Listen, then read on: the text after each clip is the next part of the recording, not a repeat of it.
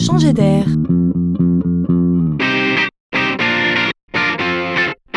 C'est la chronique de Laurent Collen. Parlons emploi.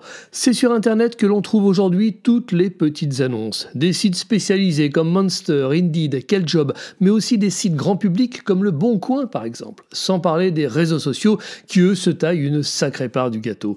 Et c'est bien pratique car on peut tout consulter depuis chez soi avec la plus grande des facilités.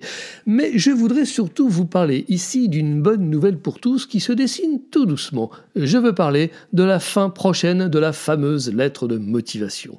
Chercher un emploi, c'est diffuser 30, 50, parfois 100 messages par mois avec autant de courriers de motivation. Rédiger une telle lettre est un exercice douloureux car besogneux et fondamentalement peu utile en tout cas à ce premier stade. Et surtout, ça freine terriblement l'envoi de CV.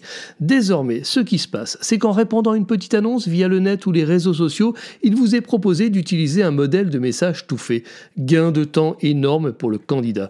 Voyez ici un progrès qui va nous faciliter la vie, nul doute que cette pratique finira par s'imposer.